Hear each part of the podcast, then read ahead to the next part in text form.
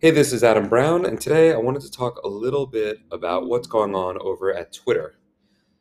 Unless you've been living under a rock, then you know that Elon Musk just purchased Twitter.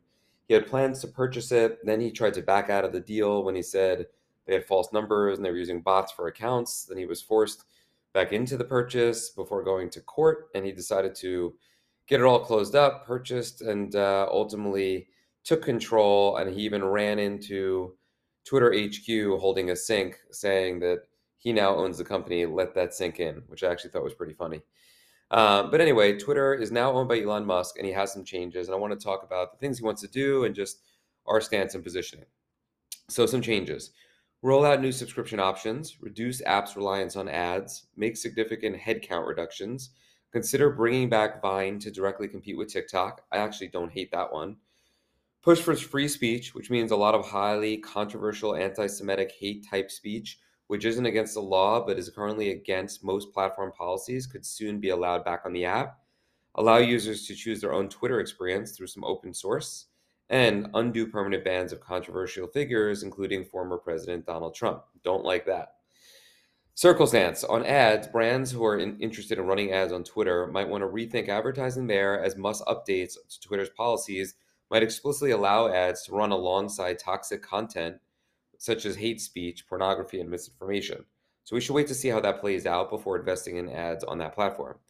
And then verification, they have this blue check mark. It used to be the way to verify people who are who they say they are and also convey to users who is trustworthy source of information. Given the change to a subscription model, we do not recommend paying a fee for this limited upside.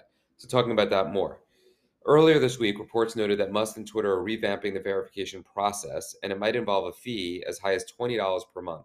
However, he seemed to settle on more of an $8 per month pricing model. The reports also noted that the current set of verified users will lose their blue checkmark if they don't pay for the new paid plan. Under the current plan, verified users would have 90 days to subscribe or lose their blue checkmark. Note, this new feature should be launching soon, but really has not yet.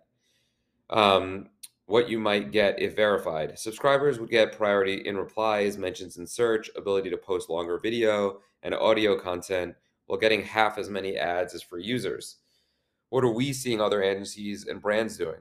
One of the world's biggest advertising agencies recommended the clients pause campaigns on Twitter, and at least five top execs have ditched the company in the past few days.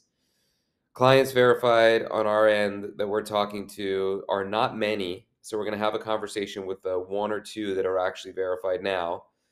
But for everybody else, we don't really have much going on on the Twitter ad side and haven't for a minute.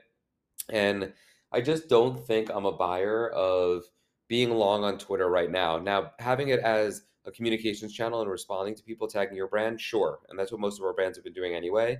But rejiggering and sort of feeling like you have to definitely get this blue check mark, not a buyer feeling that you definitely want to run ads, I think you should wait and see a little bit to see how it plays out.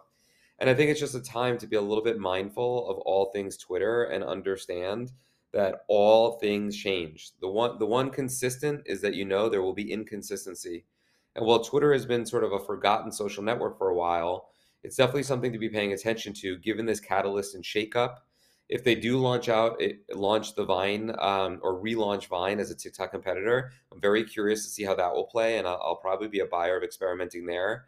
But for now, not much to do on TikTok unless you're a verified account, and if you are, I don't think you need to feel hard pressed to pay to have that blue check mark on your account.